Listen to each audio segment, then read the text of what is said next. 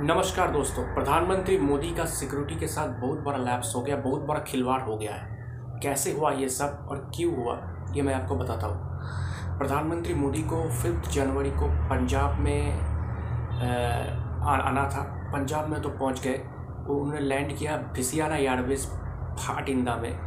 तो वहाँ से वेदर बहुत ख़राब था। तो इसलिए उनकी टीम की तरफ़ से डिसाइड किया गया कि ऑन वे मतलब बाई रोड वो पहले जाएँगे हुसैनी वाला विलेज जो पाकिस्तान के बॉर्डर के पास है।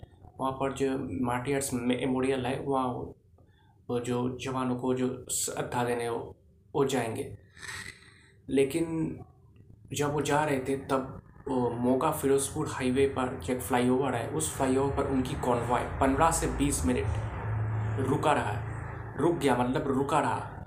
क्यों रुका रहा क्योंकि उस हाईवे को ब्लॉक कर कर कुछ फार्मर्स प्रोटेस्ट कर रहा था नरेंद्र मोदी के खिलाफ।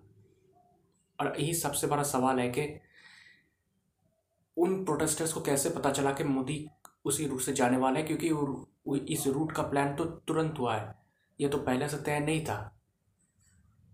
और भी सबसे बड़ा जो सिक्योरिटी लैब्स इस बात की है कि पंद्रह से बीस मिनट खुद प्रधानमंत्री का कॉन्वॉय एक फ्लाईओवर पर रुके रहते हैं तो ये मतलब उसी वक्त उस पन्ना से बीस मिनट में कुछ भी हो सकता था उनके साथ। कोई भी हादसा हो सकता था उनके साथ। मतलब ये खौफनाक है। ये कैसे हो गया? पंजाब सरकार और पंजाब पुलिस डिपार्टमेंट मतलब ये कैसे हो गया? ये तो मतलब मतलब एक एक, एक बहुत ही शॉकिंग इंसिडेंट है। और नेचुरली ये खबर का जब सामने आया डेफिनेटली बीजेपी के सपोर्टर्स हो बहुत सारे लोग हो, सरकार सब बोल रहा है कि मोदी का बड़ा सिक्योरिटी लैब्स है कांग्रेस की सरकार में, पंजाब गवर्नमेंट पंजाब में। इतना बड़ा सिक्योरिटी लैब्स कैसे कर लिया? उधर पंजाब के सीएम चरणजीत सिंह चन्नी का कहना है कि ऐसा कुछ नहीं है उन्होंने लास्ट मोमेंट में प्लान चेंज हुआ था।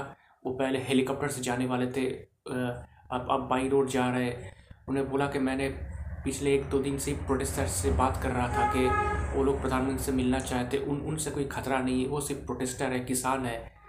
ये सब बोलकर, अब अब चन्नी बोल रहा है कि इस पर पॉलिटिक्स नहीं होना चाहिए, लेकिन ये सब तो अपने डिफेंस में बोल रहा है। लेकिन घटना तो हुई है, एक बड़ा एक बड़ा लैप्स तो हुआ है।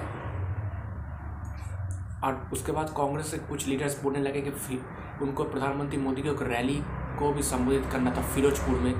उस रैली में एक जॉइंट रैली होना था कैप्टन अमरिंदर सिंह के साथ, जो पंजाब के एक्स मुख्यमंत्री है और अपनी पार्टी बनाई है और इस विधानसभा चुनाव पंजाब में बीजेपी के साथ मिलकर चुनाव लड़ रहे हैं।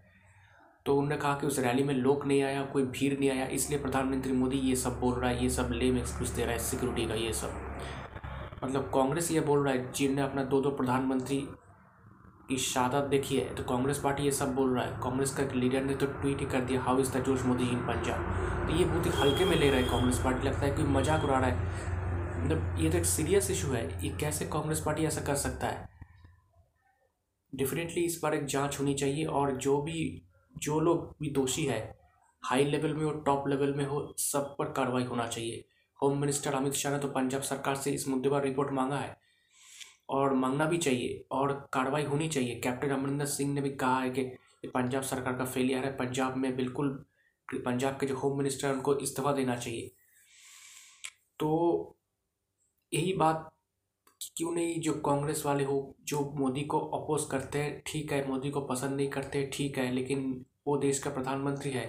वो बीजेपी का प्रधानमंत्री नहीं है, प्रधानमंत्री किसी पार्टी का नहीं होता है। Is the prime minister of India तो एटलीस्ट ये तो उनको देखना चाहिए कि इस मैटर में जो कितने सीरियस है, अगर कुछ सच सच में कुछ बैड इंसिडेंट अगर घटना चाहती भगवान ना करे, ऐसे कुछ बैड इंसिडेंट अगर घट जाता तो फिर कांग्रेस तो मतलब कहीं भी मुँह दिखाने की लायक नहीं रहती। तो इसलिए बोल रहा हूँ, इसका डेफिनेटली जाँच होना चाहिए। पंजाब सरकार भी जाँच कराए सेंट्रल गवर्नमेंट भी इंटरफेयर करे, दोनों सरकार मिलकर जाँच कराए कि ये फ्यूचर में ऐसी घटना बिल्कुल नहीं होना चाहिए। प्रधानमंत्री मोदी जब वापस लौट रहे थे, तब उन्होंने किसी आधिकारिक से बात में बोला कि सीएम चन्नी को, पंजाब के सीएम चन्नी को थैंक यू बोल देना कि मैं ज़िंदा वापस आया।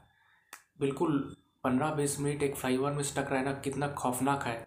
ये तो जो है, वही समझ सकता है। प्रधानमंत्री मोदी के उस पंद्रह बीस मिनट कैसा था, ये तो वही बोल सकता है।